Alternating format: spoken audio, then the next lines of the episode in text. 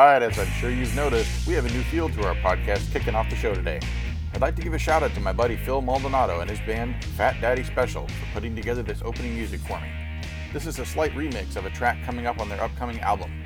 You can find that at fatdaddyspecial.com, and they've got digital music available on iTunes and Amazon with more platforms coming this year, and they're starting up shows again here real soon in California as we reopen from COVID.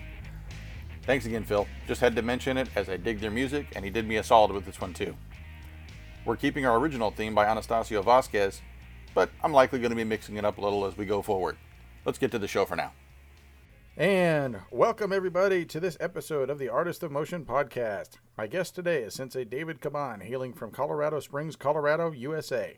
He's got more than 25 years of training in the martial arts in several different lineages. He's certified to instruct both math and physics at the high school and collegiate level. He's a veteran with almost 20 years of service with the U.S. Air Force, and we thank him greatly for that service. I've got him online with us. He's got a little bit of a blizzard going on out there in Colorado outside, so we're going to apologize in advance in case we have any connectivity shenanigans. Glad to have you on the show today, sir. How are you? I'm doing great. How about you, Steve?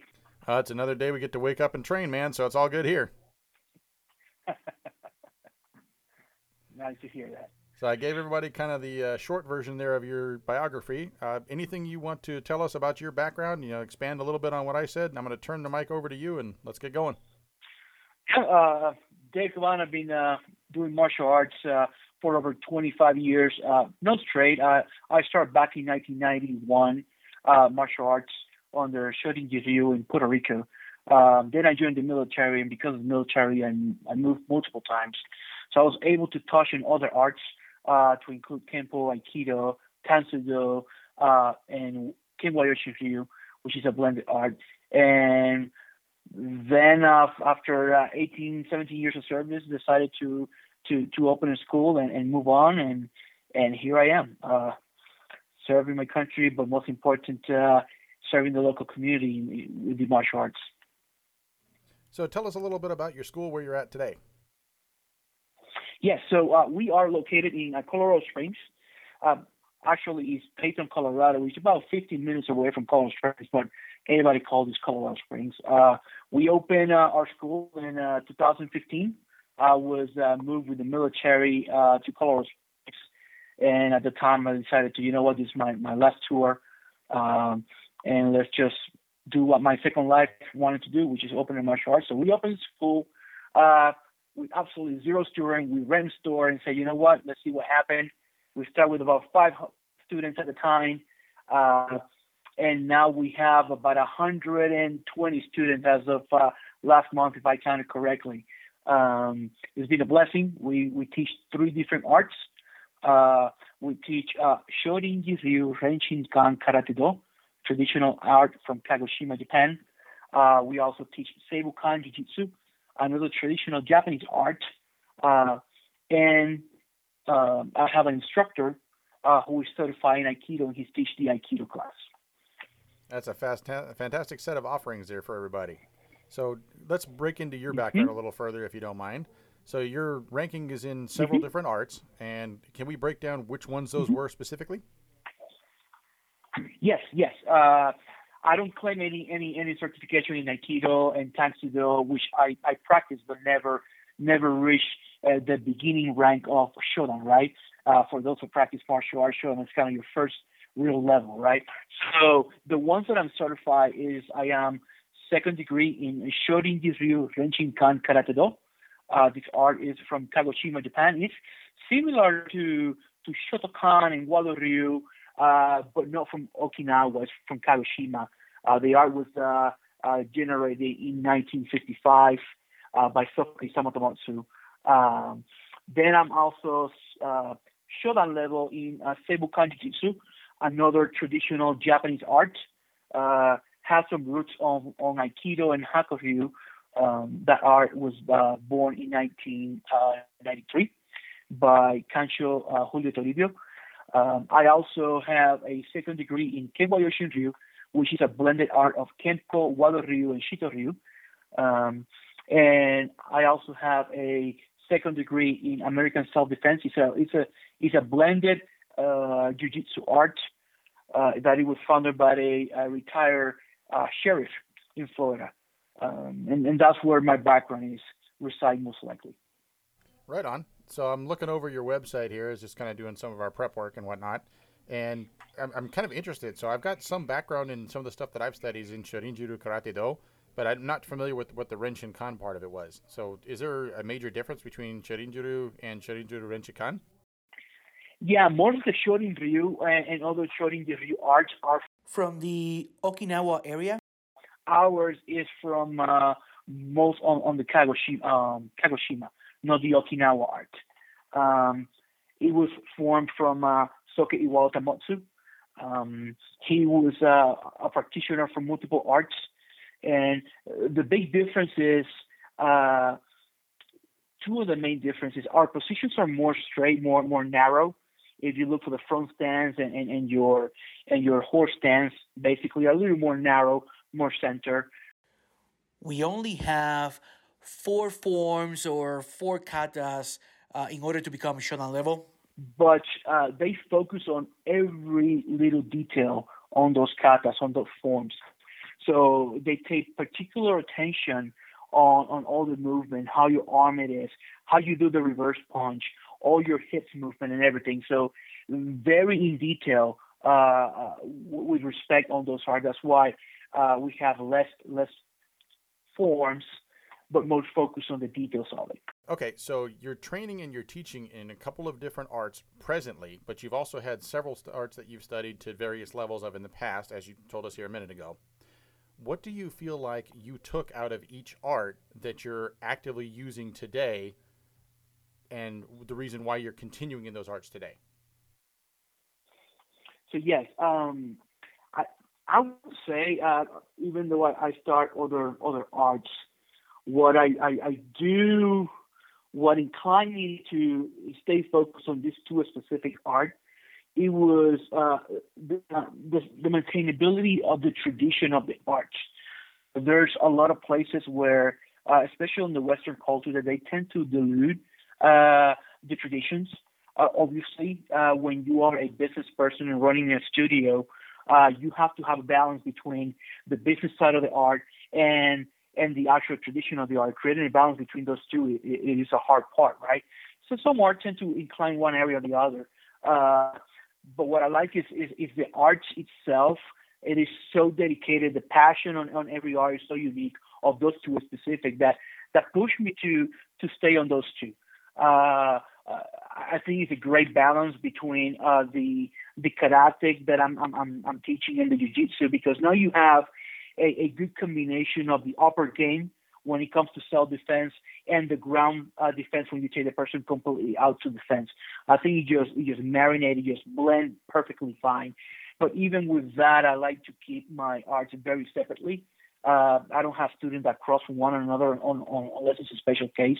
Uh, and even though even if you are a, a, brown belt on one art, when you come to the other art, you start from scratch too.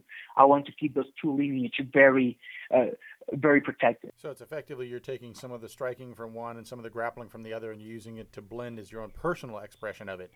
So I want to clarify that though, for from the student level, do you have students that are taking both from you right now, then, or you, is it just one of those where you're in one track and one track only? The majority of my students are actually uh, on two different tracks. I have uh, a handful of students that that have done in the past uh, uh, the combination of both. But keep in mind, uh, some of them are, are adults that, that actually have a different vision of, of the art itself. Uh, and it's hard, right? When you have to train four or five days a week, and then on top of that, you have a family to maintain all that. So it's very I have a lot of people that, that come straight away to me and say, Yep, I, I want to train both right now. Can I sign up? And I say, No, let's just pick one first, and, and once you jump in, then then you decide you want to do both, right? See what time uh, and your commitment level you have, and then you can kind of go from there.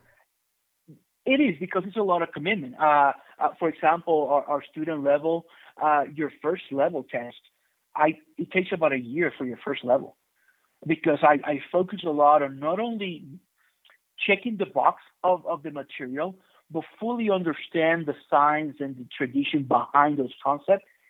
And when I think the person is ready, then okay, then you move on. So so there's a lot that I, that I, demand from my students uh, before they move on to to to the next level. Um, that's why every time somebody comes straight away, hey, I want to teach both. I say, well, let's let's take a break. Let's teach one first. Take one first, and then we move on. Uh, but with that said, uh, I always incorporate principles of the other art into each program. For example, in karate, uh, we have very tight movement when you do a block for a punch.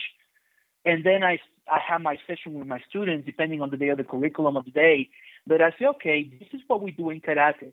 Let me show you what can be the after or, or the next step when you combine with some jiu-jitsu technique.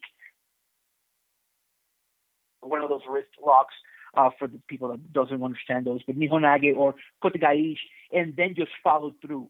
Uh, at the same time, my uh, jiu-jitsu students uh, that are more on the close combat, take the person down, I said, okay, let's see what if you're in a fight.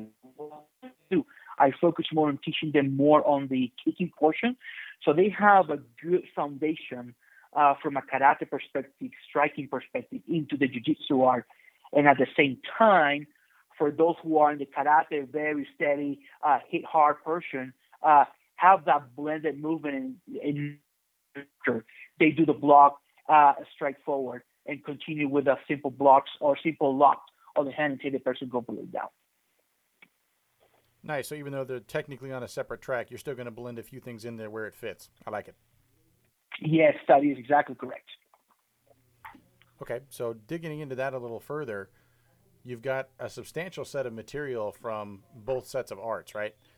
Where realistically, mm-hmm. if somebody was really dedicated to it, what would the time frame be that they could reasonably expect you know to move up you said first level is a year how many levels are there what would that take to move up on the karate side of the equation so so yeah so uh, the, the average answer is um, I will say five to six years, depending how much you work. But that is a, a, a that is a compound question that it, it, it depends on multiple factors. Uh, for example, as somebody who has never done martial arts, it might take five, six years to get the black belt in karate. While uh, you have somebody who is already a black belt in karate, might take him three years, maybe less, to get his first black belt. I am not going to speed up the process because when you come from one style, and I have personal experience that, and you learn a new style, uh, there's a lot of muscle memory from the other arts that show up, right? and because our karate portion is so strict on the movement and, and, and on the details, you have to break that pattern in your head before you move to the next level, right? Uh, I got quite a few right now in my adult class. I have a guy who is who was a brown belt. He was uh, three months away from his Shotokan uh, Shodan level, and he decided to switch school for personal reasons. So he brought him and his family uh, to our karate studio, and he started with white belt. I am not going to spend a year on him on the basic principle because the basic foundation is going to take you very short time. Even though I still see some of the Shotokan movement in, in, in his movement, in his positioning, and I can work with that. Um, so, for example, he knows the material, and I told him, well, uh, you just got here two months ago. I'm, I'm just going to wait with you because of maturity level a few more months before you next year next level. So he's not going to wait a year. So you have a multiple factor, like I said. You have the factor of maturity in martial arts. You have the factor, the ability of the person's ability to train outside the core hours. And all that is just a combined effort, external factors that that formulate what is going to be his time to become a black belt. one year definitely is not going to be one year for sure, but maybe a year and a half uh, before he just gets into a black belt. So that speaks to the level of, as you said, it's the uh, compound question. It speaks to the level of experience, level of maturity, level of ability to integrate and uh, integrate and retain the material as well. That is correct. That is correct. And also, as an individual, when when you give something so quickly to somebody, the person tend to value it a little bit less. When the person's work hard and show uh, that he's truly committed to something, you hold to that earnings way more uh, than, than somebody else. Um, it's just, I think it's just human nature in general. There's that whole thing, you know, what do you value? The thing you worked for, the thing you were given? Exactly correct. Okay, so uh, we mentioned also in your intro there you've been certified to teach both physics and math. Physics, you can easily see the crossover into how martial arts training works because it's basically just applied physics on an, on an anatomical phase at that point, right? How do you see your math Yes. your uh, math certification transferring over into the martial arts, or do you? it's very simple. Math is binary, right? It, it is it is it is one way or the other. Very simple. All instructor always says it. especially with the kids, you're gonna be doing push-ups. That's simple math. One plus one equals two.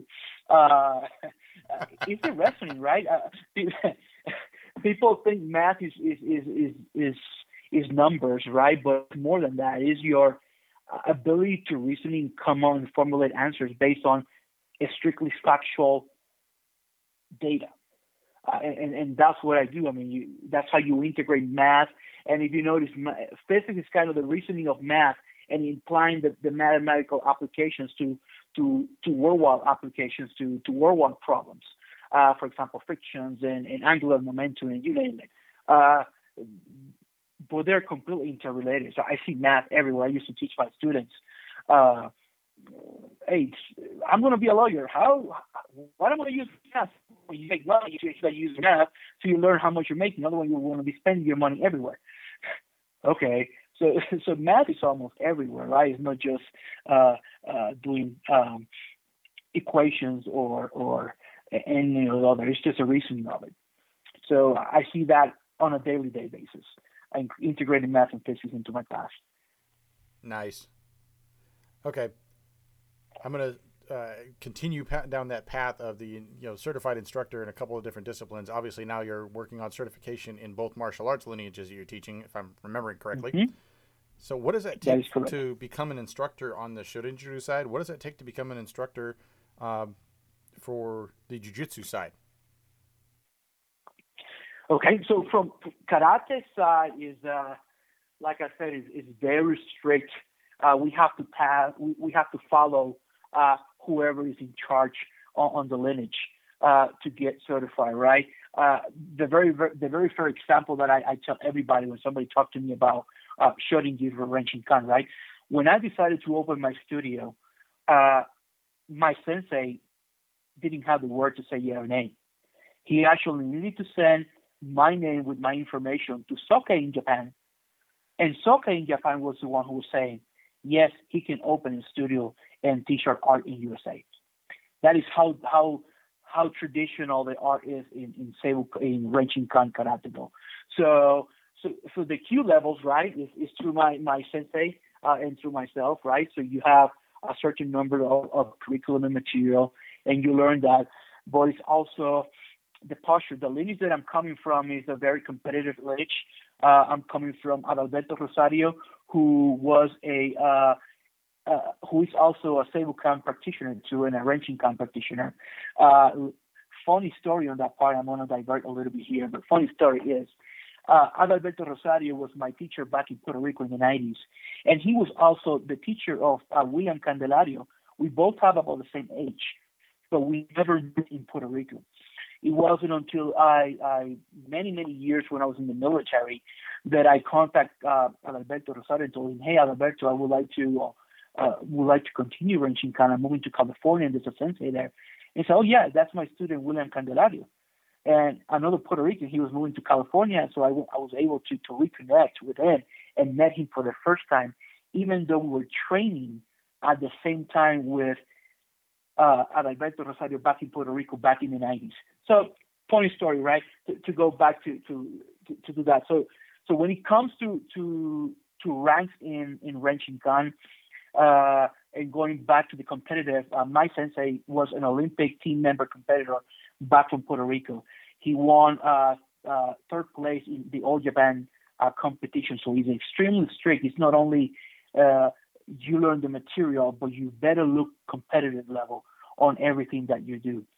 So he passed that to me, and I passed that to my students. So the fact that you might know the movement of the kata doesn't mean that you might pass your test. You need to demonstrate like you're in competition level every day in Japan in order to to demonstrate the next level. So that's the kind of uh, of scrutiny that we put in our students. Uh, and granted, not everybody is a competitor, right? Uh, there's other students that that need that have all the needs in karates or way to help them overcome those challenges in life, whether was a mental, emotional, or physical challenge that they have, right? Uh, that's the beauty of, of the martial arts. We use it, well, that's actually how I see it. I, I, I use the martial arts as the way or the conduit uh, to make impact to people's life. Uh, but going back, I divert a little bit. But going back to the art, so it takes a lot of, of dedication when it comes to to the levels. Now, when it comes to Shodan levels and above, uh, my sensei wouldn't give me the test. He go with me to Japan, and I demonstrate from Soke. So he's not giving me the rank. Soke in Japan is the one giving me the rank. That's what I did for my second level. And now that I'm getting ready for my third level, I say, get ready because I am not going to test you. We're going to go to Japan and you're going to demonstrate from Soke that you are uh, that you meet your requirements for for your level, um, which is a great thing, and I'm I'm so appreciative of that because it pushed me to the next level, and then nobody can say, oh, it's just you are Sensei's best friend or, whatever. No, he demonstrated from Soke, he earned his rank across everybody in Japan.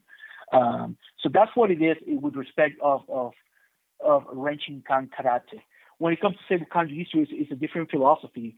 It's about fully understanding the concept of the warrior and, and understanding the capability. Everybody is unique. You have a little bit of flexibility, even though it's a very traditional art uh, uh, and so much purity on the art. Uh, but obviously a different path. Uh, for that one, you can accelerate as fast as you can, depending how much you you put into it, or you can take long. I I personally bring a little bit of that uh, challenging of, of, earning the ranks in karate, and I put it into my jiu-jitsu uh, curriculum too. But creating a balance because there's two different arts. But yeah, it's basically how, how long it takes, how much it takes, all the effort that it takes to, to, to earn the belts, at least on the kyu levels and above, um, when it comes to uh, to the two different arts. That was a fantastic synopsis. Thank you for that. You mentioned the word challenge there for a minute. So my question I came up with off of that was what do you think? I mean, you've been moving around all over the place with the military service, I'm sure. What do you think the biggest challenges you faced in your martial arts career have been? So, the challenge is that I couldn't dedicate years to fully understand the art, right? Because every three to four years, I have to move to a new state, new life, new family, um, say family, but new new friend and new location, right? Uh, so that was the biggest challenge. I, I love uh, getting to the weed into the in, in, into the to the core of what the art I'm studying, in, right? So that was the biggest challenge. I was like a touch and go during those four years. I did my best. I remember that uh, one time that I, I went in and, and, and commit myself to become Shodan in, in one of the art in Florida. Halfway through, I got called to go deploy to Afghanistan. So I, I got cut my training for about uh, eight months, eight to 10 months. So that didn't help. But what I did is while I was in Afghanistan, uh, there were some classes for uh, Brazilian Jiu-Jitsu. I said, okay, I take that one. I have nothing else to do. Let's learn some stuff there. And I learned the basics. I, I have no much. I don't claim any big knowledge on, on Brazilian Jiu-Jitsu, but I have the opportunity. But going back, the biggest challenge was not being able to to fully dedicate myself to fully understand those art while I was on that location for three or four years, whatever the time was. But at the same time, it opened my mindset of, if you remember back in the days, in the old days of teaching martial arts and training martial arts, it was almost wrong to learn other arts. You need to stick with your art and learn it to the core and become seven, eight degree and you be the expert on that art and that art only. Uh, by morphing myself into, by force, not by choice, to other arts, it just opened my mindset as an individual and I said, you know what? It's good to learn other arts. It is really good to, to become a more comprehensive martial artist to learn other arts. As a matter of fact, I have a student right now that she's in the jiu-jitsu class. Hey, can I say, uh, I want to be respectful to you, but uh, I would like to, to train uh, some Brazilian jiu-jitsu. Do you think it's okay for you for me to go?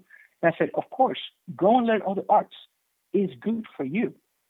don't quit my art, but go and teach all art and learn all art. It's phenomenal.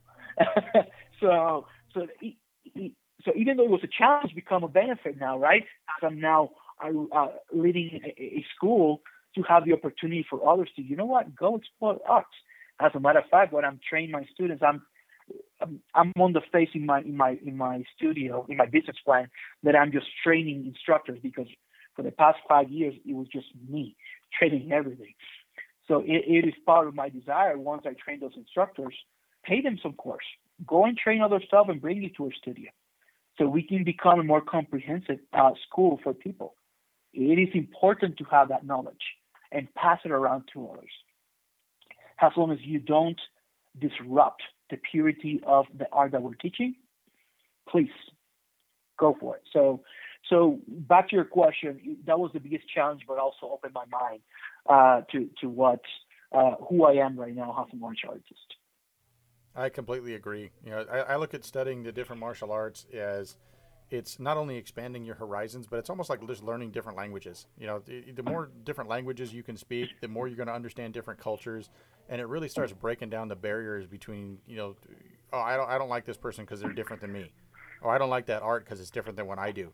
Well, maybe if you took the time to you know look into it and understand, there's there's I mean only so many ways the human body can move, right? So it's just a different way of using the same kind of movements. So let's figure out what they do differently and why do they do it that way. Maybe there's something I can pick up out of it. I love the attitude you got. exactly. Yeah. So that whole understanding multiple different languages piece and understanding how you know why this style does this movement differently than we do it here it's really just learning those other skill sets and just enhancing your own you know set of tools right that is exactly correct yep Yep, it is. Uh, it, I take it as a briefcase of tools uh, that I have uh, in my head of the knowledge of martial arts. The more I have, the better, the more professional I become. It's like going to college, right? If you become an engineer, you just don't take an engineer class, and that's it. Even if you're a mechanical engineer, you don't go for just mechanical engineer class. You need to learn electronics. You need to learn uh, thermodynamics. You need to turn. You need to learn quantum physics because it became it, it makes you a more comprehensive engineer. Same with martial arts. This is a study of life. It's a lifestyle. You need to learn other arts, or at least have a good understanding of other areas, and that will help you become a better uh, and a more equipped martial artist, not only as an individual, but also if you enter into a fight and if you have if you have a knowledge, for example, if you're a karate instructor and that's your passion, uh, and you encounter somebody who is really good on Brazilian Jiu-Jitsu, if you understand the concept, if you have knowledge on Brazilian Jiu-Jitsu, and that person takes you out, you should be able to actually overcome that individual. But you have no idea how to fight on the ground. And martial artists, we know the fight on the ground is a completely different game. You're gonna get smacked once you go on the ground if you don't know how to move. So it is important for us, and and and I think it's a duty for us to learn more as we are martial artist instructors. It is our duty to learn more so we can send that message to a student because when a student comes, what if, I, I love that question. They always have that. But sensei, what if somebody, oh, you always have somebody asking that question, right? Well, now you have an answer. Or sensei, why in, in, in Tang Soo Do they do it this way? Okay, well, let's study. Show me how it's done. Oh, well, that's the rationale for it. And here's the reason why we do it this way. There's nothing wrong, but it's a different application and different understanding of that movement. And, and it makes you more credible, and the student comes, oh, now I understand versus, well, I don't know, but we do it this way, period. I don't know. I, I think we, we owe to our students as an instructor to have knowledge to another. I completely agree. You know, especially if you've got you're opening up a commercial school, the likelihood is you're going to see students coming in from other styles and they're going to ask those kinds of questions. So I completely agree. Mm-hmm. Yep, I have to, I, I have two students that just joined us about two months ago. Two ladies. They're black belts in Tang Soo Do, Korean art, and they're taking karate, Japanese art. Quite a few difference on their stance, on their movement, on their kick. The psyche completely different. I'm not going to tell that is wrong. I did sometimes also have some knowledge. but I have the ability to say, this is good. Don't don't break your art, but here's why we do it this way. Have this understanding. Okay, now now if you are on a different location, maybe that the way you're doing that kick from from a time scale perspective might be even better than what we're doing right now. It all depends on the situation. And that that makes students appreciate you more and respect you more. Uh, I, I, believe that's just my personal belief as an individual. Uh, when you have that, I'm on the same page. So what happens when you get one of those guys that comes in the door and he's there to teach you how much he knows rather than to learn what you know the difference in how uh, Shorinji teaches things, for example? you know what? Um, I've been blessed by earning the respect from uh, the students right when they come in that they don't and the way I try to to open and ensure when they come to our studio that they um, they tend to respect it, don't challenge me. But for those who sometimes they do, it's okay. Let's. I think that's a great idea, and let's go to the man and we start practicing. And also, then go for a different lock or something else, that, and they just stop challenge me. Uh, I try to avoid confrontation. If you, I don't need individuals that wants to be confrontational. You just want to show something. You don't have the right heart to be in my studio. I don't need you. I need people that are willing to learn. Uh, and I think the first filter that I have is when they come with a different belt uh, from another style. It's okay. Well, you know that if you come in here, you need to start from scratch as a white belt, and that is the biggest filter. Somebody who doesn't have any uh, that is moved by by showcasing himself. The moment that you tell me you have to take that black belt out and become a white belt again, they're just going to go out. Those who are willing to take their belt out and come back with a white belt, empty their comps and come in, they don't challenge you. They will ask you questions because they want to know. They're mature in the art, and I love that. But they won't challenge you. So most of them is just a filter by the first class. When I tell them, any, and if they come, sometimes they come, hey, uh, can I come with my uniform? I want to practice. And no, if you come in here, you can put your pants, uh, but have a t-shirt. Don't bring your belt.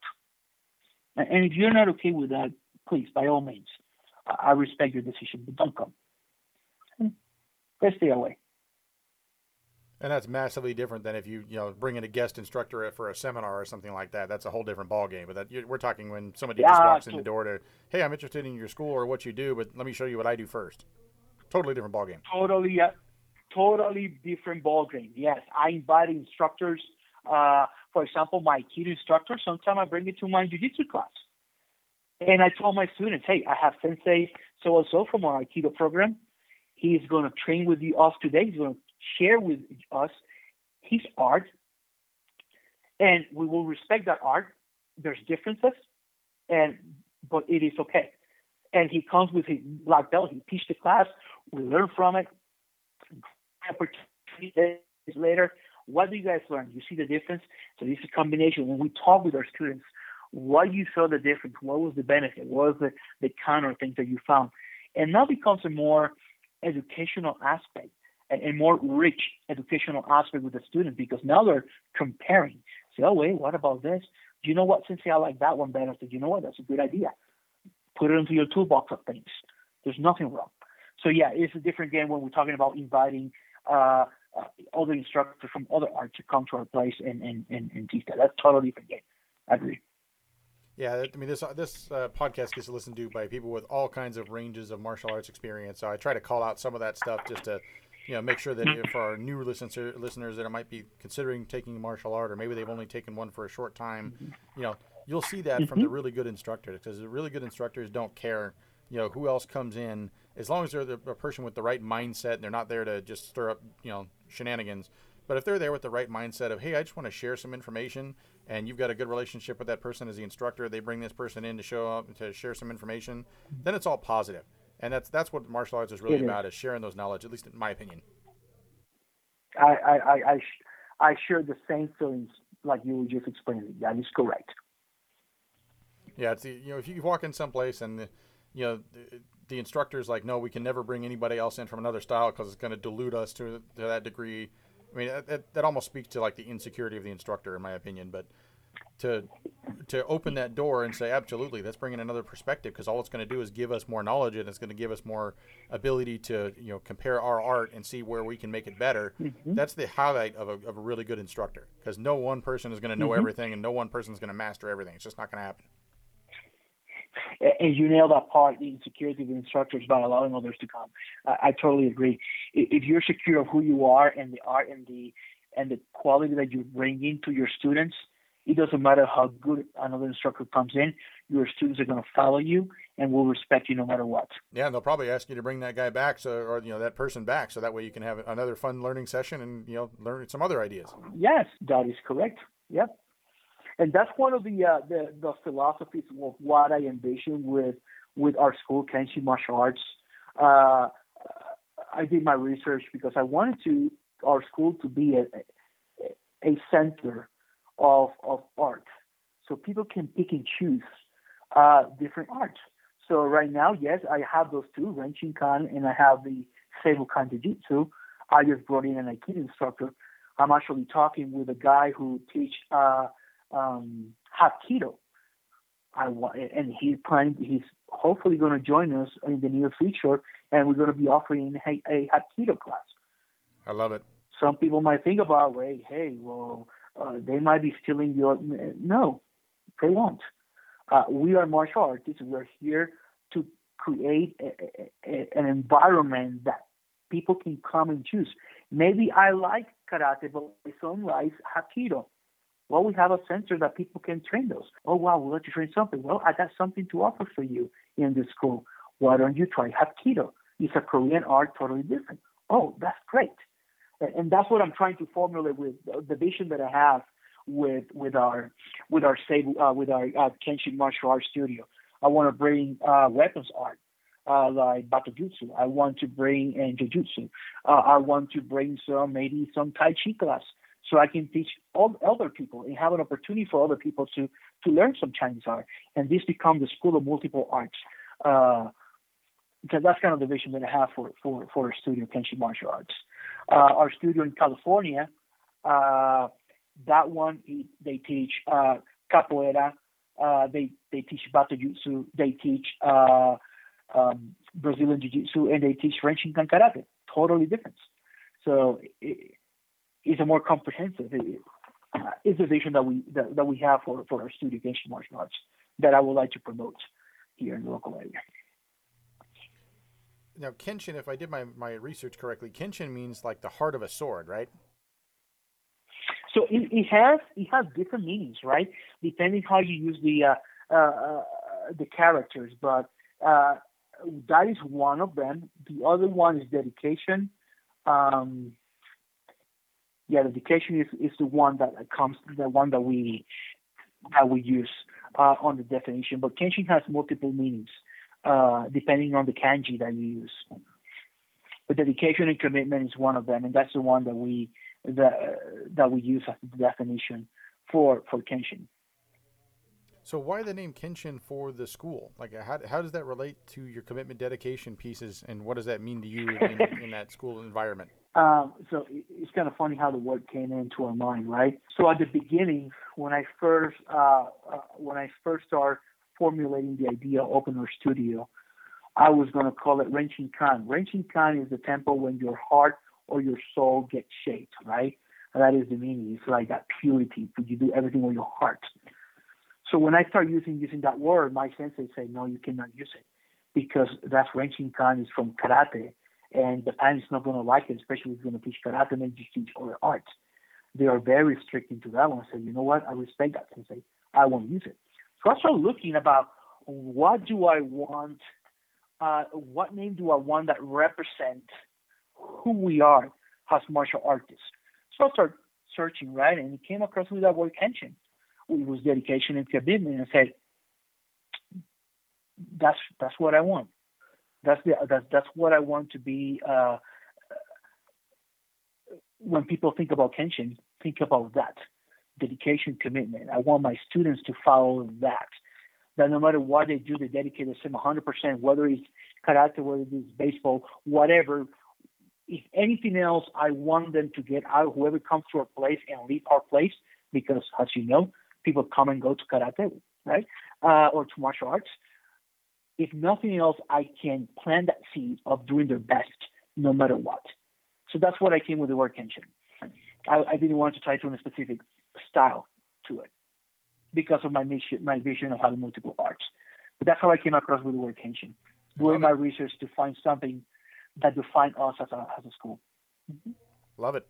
So I'm going to take that in, dig in here a little bit deeper, and I don't mind getting into weeds with some of this stuff as long as you're going to jump into weeds with me here. No, no, no. Uh, so you have a kids program. How do you get across those ideas to the kids? Because sometimes getting the kids to go dedication and commitment that's a little bit above, you know, especially the three to six year olds.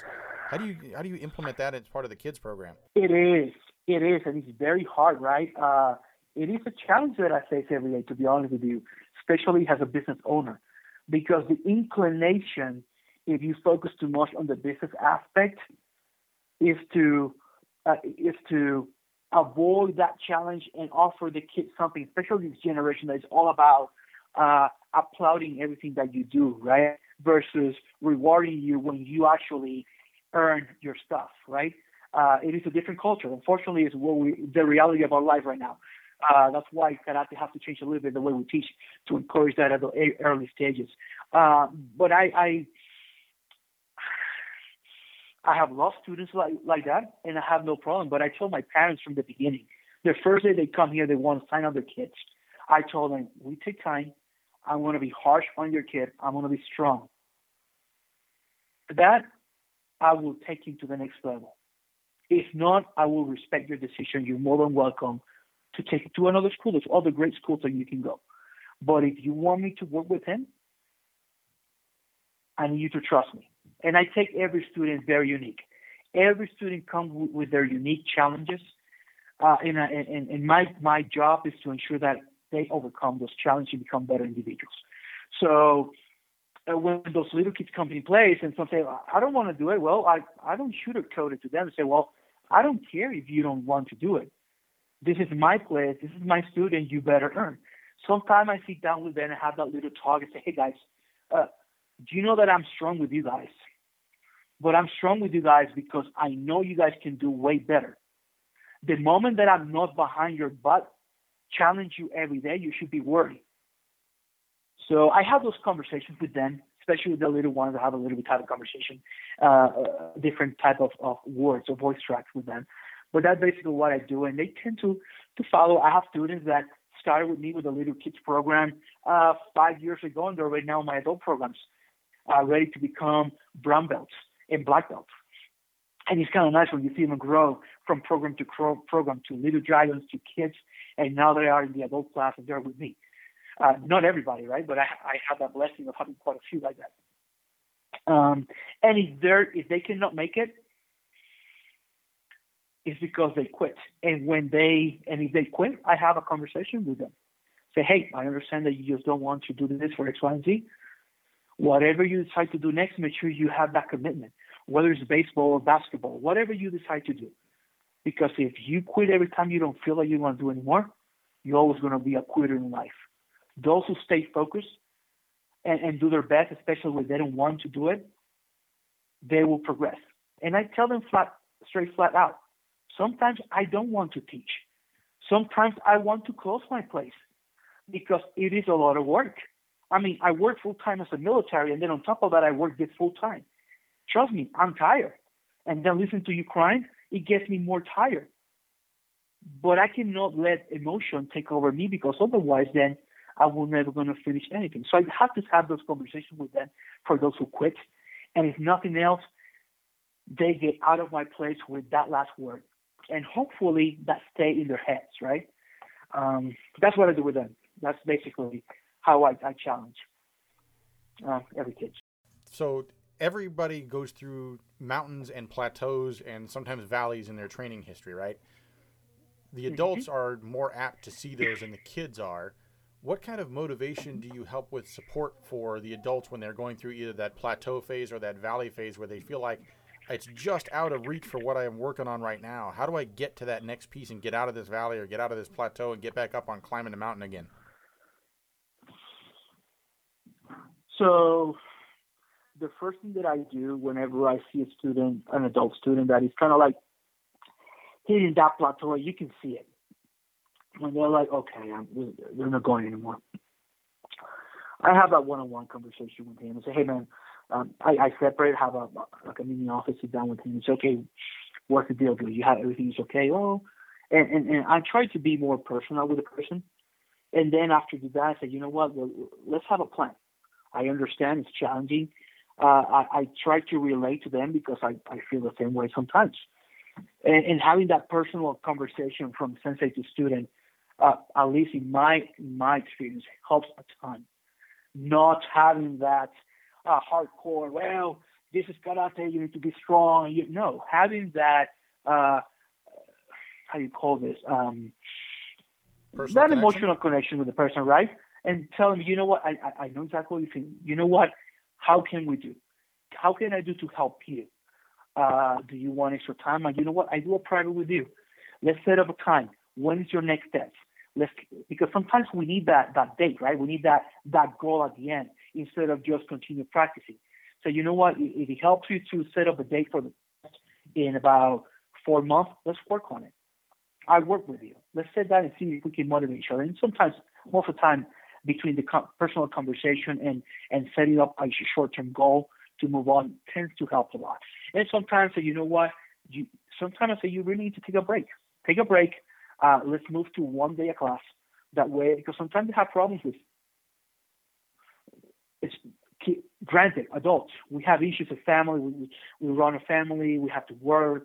We have other stuff that it's more difficult for us to, to train. So I have that conversation. That you know what, take a break. Uh, what if I give you a class on a Saturday to help you out? Have that one-on-one. Um, what if I, I next time I bring my sensei, we have a private class and we work together, have something special for you, and that's to motivate them a little bit more, and that's how they tend to overcome sometimes that that plateau.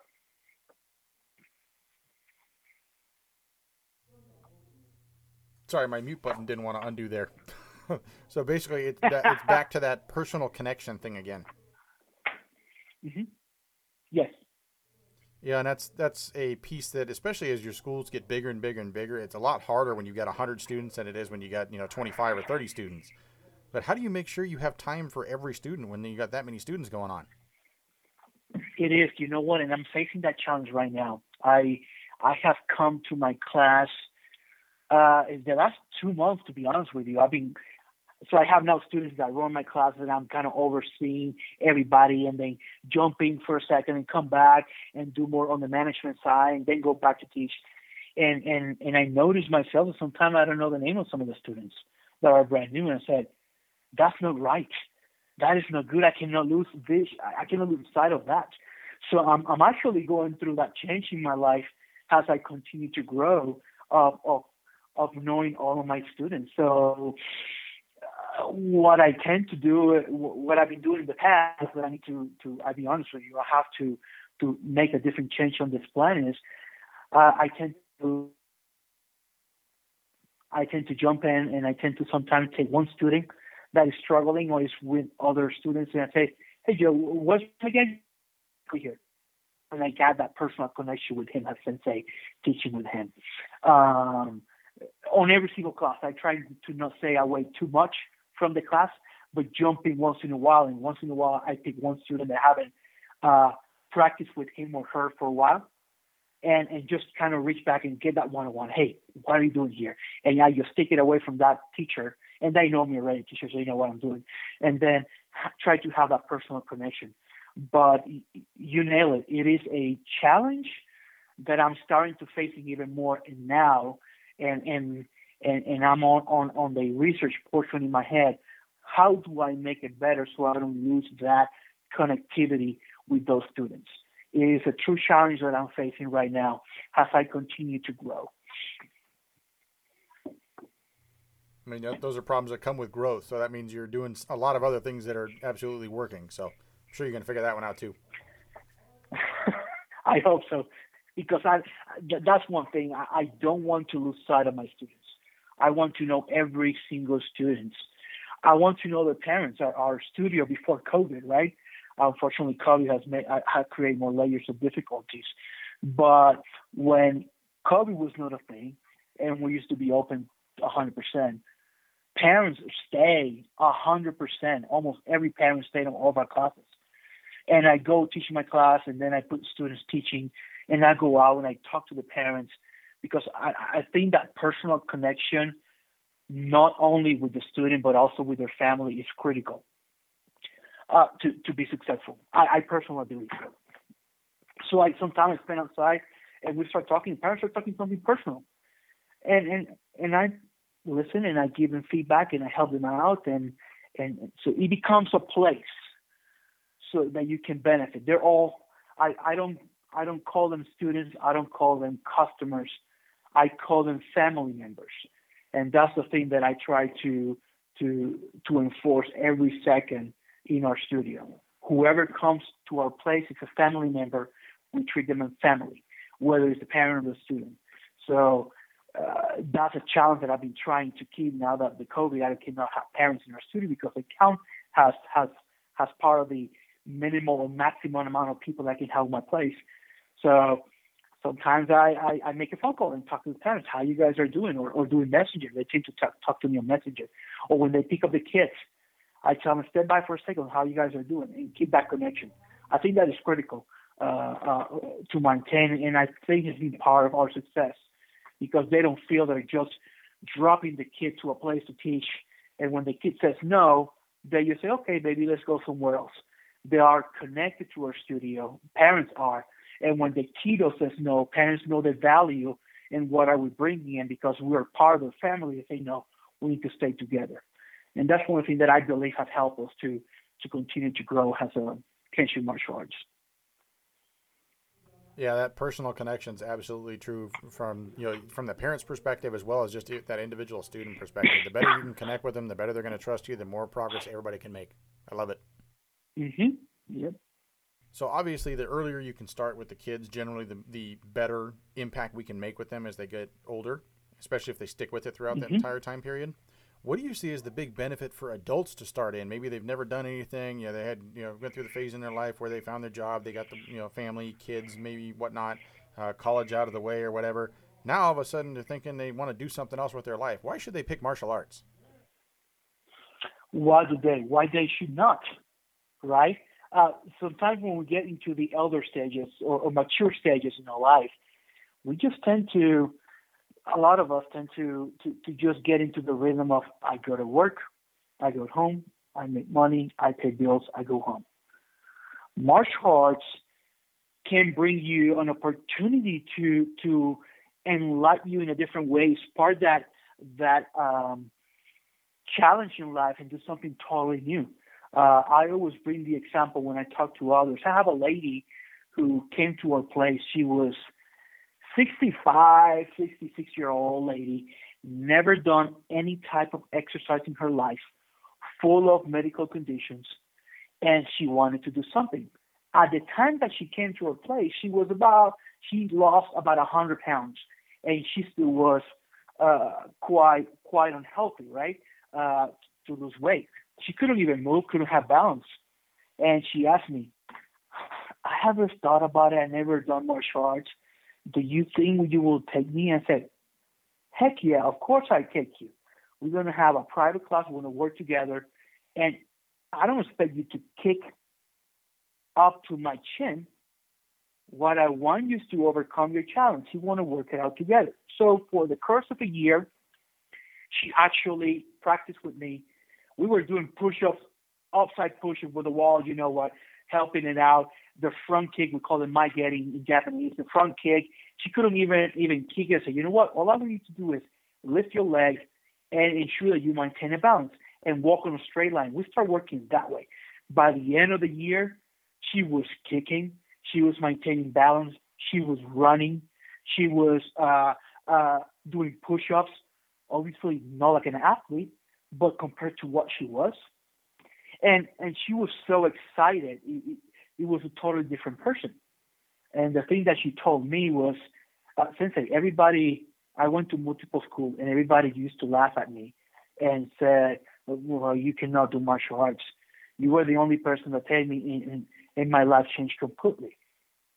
Now I have a reason to live, something new to do, some challenges to do. She moved on. She actually moved to Texas. That's why she's no longer with us. And even in Texas, she called me, find me a good school, Sensei. I want to continue practicing. So we keep That a good relationship. goosebumps, man. But oh yeah, but, but going back to that is why not? Have you never done martial arts? How can you kick? No. Then you have an opportunity to try something new as an adult. Or you want to keep having your life doing nothing but just go to work and do nothing. Change your life. Have something different. So I think the question will be why not? That's how I will answer your question. It's a great opportunity. Um, yeah. Yeah, I don't know of any other aspect in any society that you can, you know, put on a uniform and go and smack each other around for a while and just learn so many different things about yourself, so many different things about the human body, so many different things about how to, you know, manipulate things to your advantage, both, you know, mentally and physically. I don't know any other endeavor you can do that as an adult without getting arrested for it. That is exactly correct, especially with this society. the way we live right now. Yeah, there's no other way. I actually joked with my parents. I told them, parents, you are paying me so I can kick your kid. This is a phenomenal job. And sometimes I have the parent-student uh, opportunity that I bring the parents, and they have the class with the kids. And I told my parents, parents, you can kick your kid and it's legal. Go ahead. And they all laugh. but yeah, and they all laugh in the class. So, so yeah. Obviously, we're, we're- it's everything is taught under control. just let's put the disclaimer out there, just on the safe side here. It's is taught under control and with the right purpose behind it. Yeah. You know, there's not nobody's causing injuries here. that is correct. No kids get injured. Everybody's good. we use all the protocol to keep safety and very respectful way. Disclaimer is included. But it's still funny to think about that as a concept. Know, kid can is. kick the adult, the adult can It kick is. the kid. You know, but the whole the whole point there is you're learning so much about how the anatomy moves, so much about how your own personal abilities are at their present and where you can go with them. And so many different ways you can develop, and the mental benefits I think are even better than the physical. Don't you think? I, I, I, I was actually going to jump on that one. That is exactly correct. The mental and the emotional benefit of of, of, of learning martial arts. I, I, I claim more most of my success as a professional individual in my professional life as a as a military and as a former professor due to my initial stages of learning martial arts through my sensei. Because it was that you need to concentrate on doing your best. You need to concentrate or or fighting no matter what. Guess what? When you go to life and you have challenges at work, you need to stay focused to do your best. Even though doors continue to close in life, you keep moving forward and succeed. If if if you if you lose the job, you have two options: cry or move on. Same thing when they kick you in your head. You have two options: quit the, the match, or make sure you win that match and revamp again and get the heck and, and beat the shit out of the kid. Well, I shouldn't say that. That's no disclaimer for you, but uh, and win. That's exactly that that that that concept you're learning in martial arts. Don't give up. Keep working hard. Do your best. Dedicate everything you do. That's the only way you can succeed as a martial artist, especially once you become a shodan. The kyu is just a filter for those who really want to learn martial arts, right? That's what many people say, and that's a true statement, right? Same thing. I mean, those concepts that you learn, emotionally, physical, emotionally, and, and mental, I claim my success has been because what I learned when I was a little kid in martial arts. Um,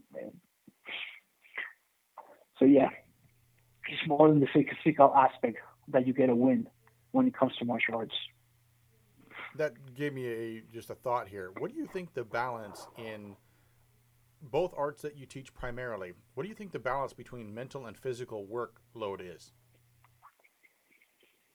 Hmm. Interesting because uh, karate, the way we teach is more, is way more physical when it comes to demonstrate techniques. Uh, uh, jiu-jitsu is a little bit less because you you're less stressed. It's, it's it's more going with the flow of the attack. Um, but the emotional aspect is, is is is embedded in both arts, very profound. For example, in karate, you can do the move, But if you don't have that passion, that connection with your movement, on the emotional, on your spirit, you're not going to do good, no matter what. Uh, same with jiu-jitsu. And when it comes to to uh, talking about jiu-jitsu and you have an encounter, jiu-jitsu is more in the self-defense, right? Even though it's a pure art, uh, you just learn how to defend yourself against multiple attacks and, and multiple uh, situations, right? But you have that emotional connection that has to be embedded with you a hundred percent. Once you commit to defense yourself, you have to be committed. If you do not commit, you're going to break yourself.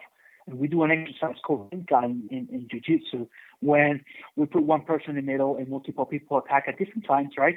And you have to demonstrate a technique and so far.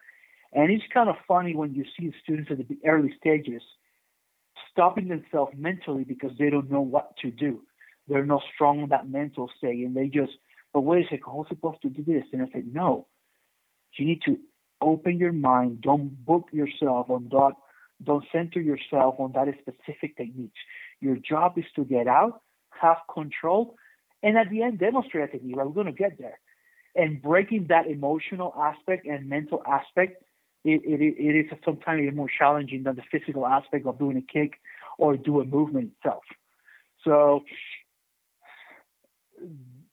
there is a balance in both, and both concepts are extremely critical. You cannot succeed if you're missing one of those two. You cannot be a great karate uh, individual in Khan by being only on the physical aspect. If you don't have that emotional or mental strength uh, to move forward, you're not going to win any match or any fights, or you are not going to do good when it comes to the art itself and demonstrating kata. Same with jiu-jitsu.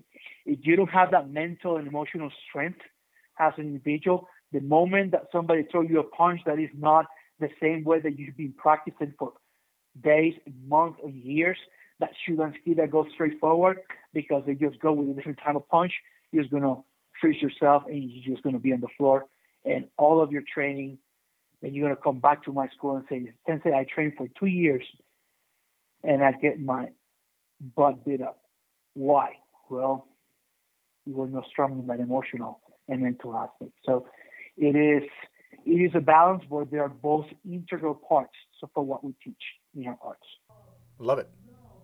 Now, if you were to look back, which arts do you think you connected with the most on that uh, mental determination, mental uh, have to really gut my way through this? Obviously, you've stuck with you know, Renshin Kan as long as you have because it's a passion and it's something you absolutely love with. But you studied a whole bunch of other arts too, so I'm, I'm just curious from that perspective was there ever one of those arts that you had that moment where it's just like I don't know if I can do this? You know, how how do I continue with this? You know, I, I say that because I'll I'll share an example from my own training where I hurt my back about a month before I was supposed to take my black belt test in Taekwondo.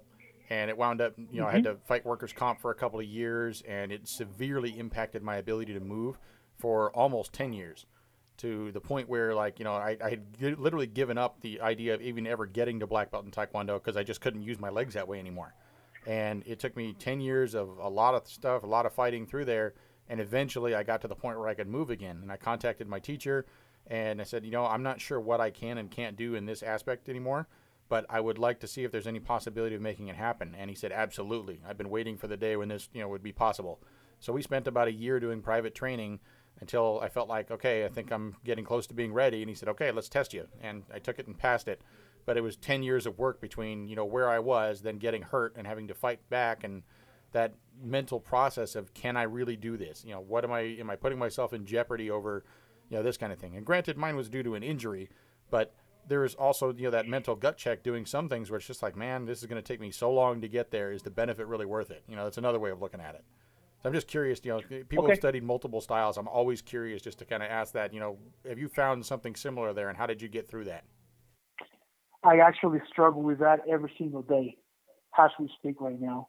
Um, I, I, I, think I mentioned this multiple times, right? But um, so I'm continuing to study, right? I'm going to my third level in, in, in karate that I have to go to Japan and demonstrate there. And I'm going now to my second level in jiu-jitsu that is up to me to uh, to uh, to get the material and learn it, right?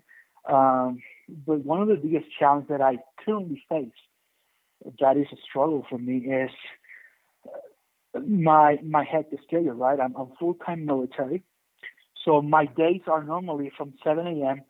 to 4:30 p.m. military work.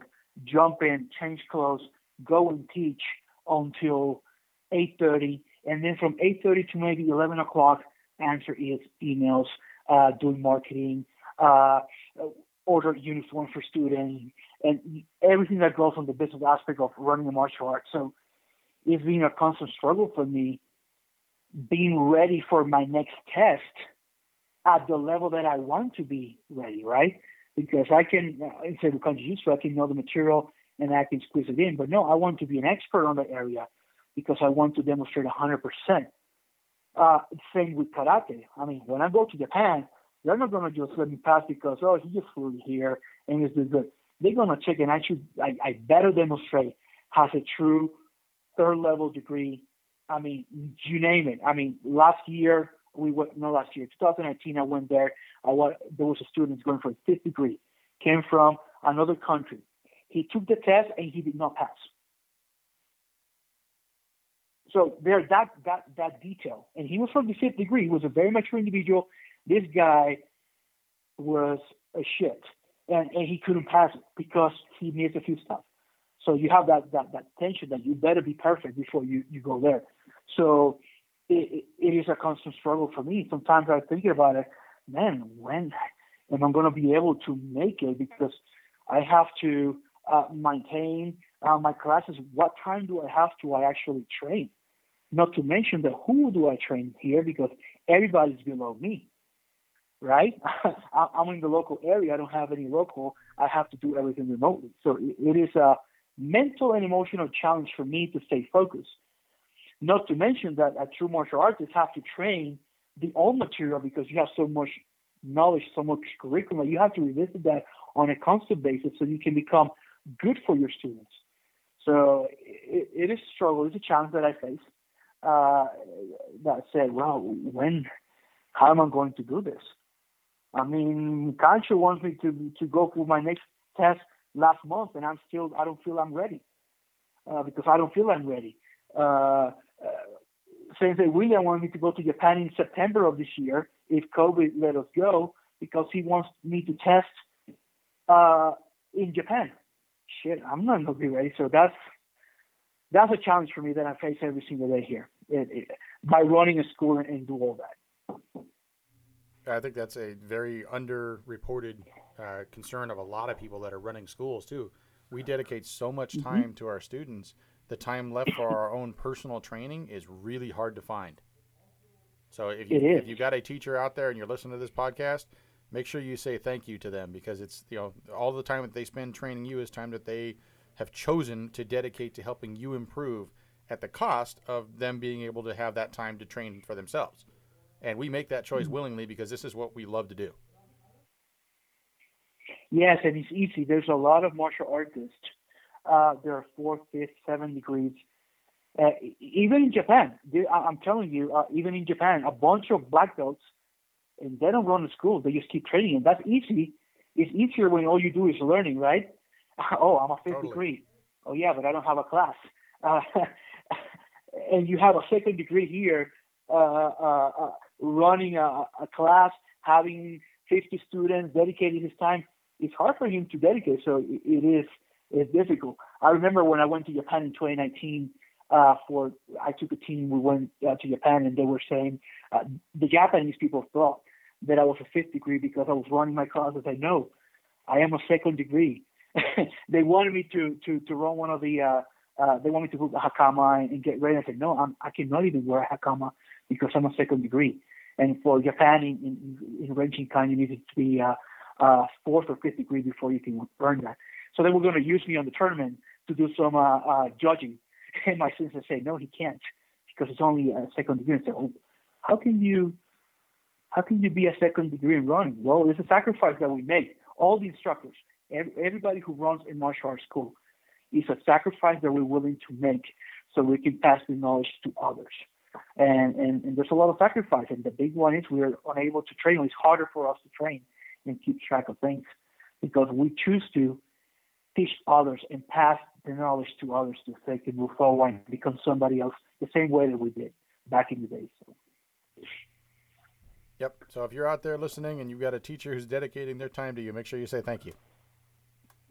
There's my cheap plug for the uh, show. Perfect. Like it. All right.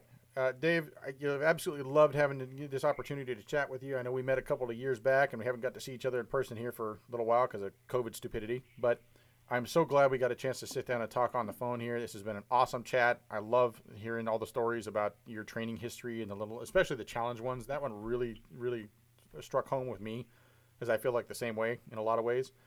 Um, I want to move this towards you know, I know you've got two studios out there. You're available in a whole bunch of different places. If people want to get a hold of you, or they want to find your school, or something like that, how can they find you? How can they get a hold of you? Yeah, very simple. Just uh, go on our website. You can either search on Google Kenshin Martial Arts or KenshinMartialArt.com. That is the best way to reach out to us. Yes, we have two studios, two locations, one in Colorado, one in California.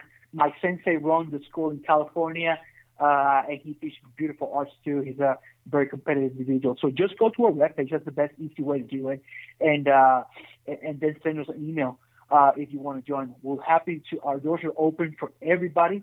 Uh, we're open doors to anybody. If you're in the local area visiting in Colorado Springs or in California, give us a call, give us a ring, and we're more than happy to come and train with us and see who we are and have an opportunity to share with us and and and, and share our, our, our knowledge in martial arts love to have you guys. And that's uh, K E N S H I N martialarts.com. That is correct. Awesome. Well, uh, to wrap up our segment here, this this is the message to the world moment. So again, this podcast is heard all, all over the world at this point, and you know it just keeps growing week over week. It just blows me away how many people are listening to the show every week. So knowing that, here's the softball for you. What message would you like to send out to the world that everybody can hear from David Kaban Sensei? Okay. Well, if you are a student, a practitioner, uh, keep moving forward. Don't quit. Uh, we all go through that moment in life. Hard. That training is hard because of life events or whatever. Keep moving forward. Don't try to be better than anybody else.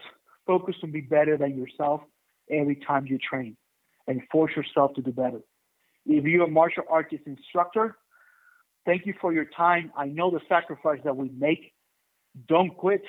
Keep moving forward because we are making the difference in people's life by teaching martial arts. So don't quit. Let's hand here. We need people like us to help our community, especially the way we are we are leading the world. And if you haven't, if you have thought about doing martial arts, but never have the opportunity to to make that choice or or, or get that commitment and move forward, please do so. Uh, I, am a true believer that you never should have uh, a what if in my life, right? So try it. If you ever had that thought of doing martial arts, find a good school, train, and if after a while you feel that it was not for you, at least you have that peace of mind in your heart that says, you know what, I trained and it was just not for me. Well, don't keep thinking about should I go? Maybe I don't like it. Just go almost every martial arts school has at least a free training class. Find a good school, find a way, and just go and train. That's all I have for everybody. Love it. Thank you, man. I appreciate your time. I appreciate you uh, being willing to come be a featured guest on the show. Awesome. Take care, my friend. Looking forward to seeing you very soon. I miss having uh, me to get together hopefully this year. Agreed. All right, that's a wrap on episode nine of season two you're ever out in the Colorado Springs, Colorado area, give David a call and swing by. Great guy, and his eye for quality martial arts is evident in how he runs his business and his own personal training. Thanks again for appearing on our show, sir. Can't wait to share the mat once again. The Artist of Motion podcast, Season 1, as well as the prior episodes of Season 2, are still available at all major podcast platforms. If you like what you're hearing, give us a rating on whatever platform of choice you're listening on. We greatly appreciate the feedback. We are on Apple Podcasts, Google Podcasts, Spotify, Amazon slash Audible, Pandora, iHeartRadio, Alexa, Stitcher, TuneIn, Castbox, Bullhorn, the podcast app, and of course, our host Podbean as well. Find us at www.artistofmotion.com. Facebook page is Artist of Motion. Twitter and Facebook at AOM Podcast. Email pod at artistofmotion.com. We are open to anyone of any style or lineage. If you're interested in appearing, would like to recommend us a guest, drop us a line with our contact information or, you know, include us in a carbon copy and introduce us. I guess that's all for this week. I'm Steve Zalazowski. Catch you next time on the Artist of Motion podcast.